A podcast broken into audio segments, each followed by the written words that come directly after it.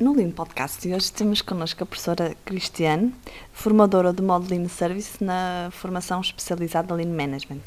Obrigada, professora Cristiane, por ter aceito o nosso convite para conversarmos um pouco uh, sobre este módulo que é assegurado por si. Obrigada também pelo convite. Uh, começo pa, por lhe pedir para um, falar-nos um pouco sobre o seu percurso profissional.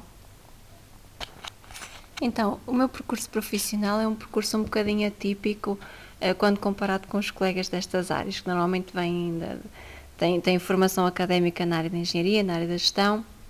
Eu não tenho. Eu comecei por estudar uh, ensino e sociologia, portanto tenho mais formação na área das ciências sociais, ciências humanas, do que propriamente na gestão e na engenharia. Em termos de percurso profissional, o que é que aconteceu? Eu tive alguns anos ligado ao ensino, à formação, e depois comecei a trabalhar uh, no âmbito da filosofia Lean. Uh, trabalho como, como formadora, não é? com formação em empresas, na, na pós-graduação, eh, MBAs e hum, também acompanho projetos de consultoria. Tenho mais experiência na, na implementação Lean eh, nos serviços, embora acompanhe também alguns projetos de, de âmbito industrial. Ainda há componente da investigação, que é uma área também à qual gosto de me dedicar, pela escrita de artigos e também pela contribuição eh, em termos de, de conhecimento científico. Um, e por que frequentar o Modeling Services? O Modeling Services, um, da forma como ele está estruturado, o objetivo é, hum, claro, apresentar uh, como é que nós podemos implementar a filosofia Lean nos serviços, as ferramentas, os conceitos, enfim, todo, todo o pensamento Lean uh, aplicado ao ambiente de serviços, que tem características uh, particulares, características diferentes, por exemplo, no meio industrial. E aqui podemos falar, hum, eu costumo até dizer nas aulas que a característica se calhar que mais diferencia a indústria dos serviços é a intangibilidade. Portanto, nós no, na indústria temos um produto, temos algo que podemos medir, que podemos hum, avaliar mais facilmente em termos de critérios de qualidade, né? se está conforme, se não está conforme. Nos serviços isso nem sempre acontece, nós falamos mais em qualidade, mas por vezes é uma percepção que não é sempre, claro, mas em alguns casos pode ser eh, mais difícil de, de medir, não é? De provar que está conforme, que não está conforme. E então temos aí essa característica da intangibilidade, de, de ser menos mensurável que em ambiente industrial. E em Lean Service o que é que fazemos? Uh, aplicamos, claro, o pensamento Lean nos serviços e depois as ferramentas que são trabalhadas são ferramentas que nos permitem enfim, desenvolver um, um roadmap de implementação para os serviços que passam desde o mapeamento, né, em fase diagnóstico, para se identificarem os desperdícios, que as manifestações de desperdício nos serviços uh, têm outro, outro problema, né, que muitas vezes não, não são tão não são tão facilmente identificáveis como no meio industrial, porque, como disse, mais intangível, é um meio mais intangível e então os próprios desperdícios também por vezes acabam por ser por ser menos visíveis, ou então as pessoas também os relativizam mais.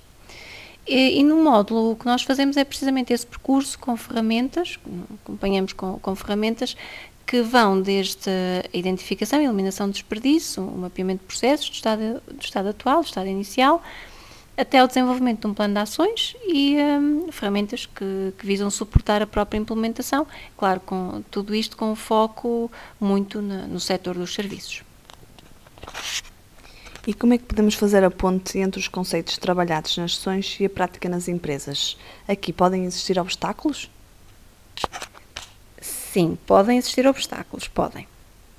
Aliás, em qualquer implementação Lean podem existir obstáculos, mesmo quando estamos a falar de Lean na área da indústria, no Lean Manufacturing. Mas focando aqui na parte dos serviços, que é o que nos interessa, que obstáculos é que eu noto que existem com mais frequência? Primeiro, não existe, diria eu, tanta preocupação, ou pelo menos as pessoas não veem tanta urgência uh, em melhorar os processos de serviços como veem, por exemplo, em melhorar um processo industrial.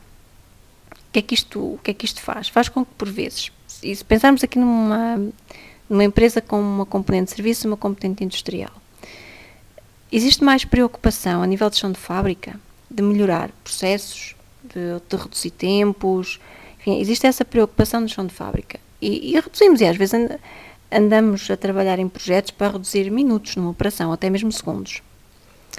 Enquanto que nos serviços não, as pessoas não ligam tanto e temos oportunidades de melhoria, às vezes de meses, de semanas, de meses. Não estou a exagerar, estou, estou a dizer a verdade. E, portanto, essa relativização e essa falta de sensibilidade por parte das pessoas, por parte ainda das empresas, não é todas, não é? Claro que algumas já, já despertaram para essa necessidade, mas hum, essa visão menos crítica e menos incisiva naquilo que são que é a componente de serviços, diria eu que logo à partida é um obstáculo, porque se nós nem, nem sequer vemos oportunidades de melhoria, como é que as podemos pôr em prática, não é? E então, ultrapassar esse obstáculo, despertar esta sensibilidade para a necessidade de implementar ali nos serviços, eu penso que aí já o caminho já está, já está aberto. Depois, uh, a, a, o cuidado, não é? O cuidado na, na quantificação de, das coisas, em tornar uh, tudo aquilo que é intangível, tornar tangível, uh, mapear processos, eh, quantificar, obter dados, dados credíveis, de preferência, é? fazer um, bom diagnóstico e penso que com, com este tipo de atitude, com este tipo de, de, comportamento, que conseguiremos ultrapassar estes obstáculos e fazer então a ponte entre aquilo que trabalhamos nas aulas, que são ferramentas, são conceitos, para o dia a dia nas empresas, que passa muito pela prática, é? pela compreensão dos conceitos, pelo seu respeito e pela prática, eh, depois implementar nos processos é? e na organização. Muito obrigada, professora Cristiano, mais uma vez, pela sua participação neste lindo podcast. Obrigada eu.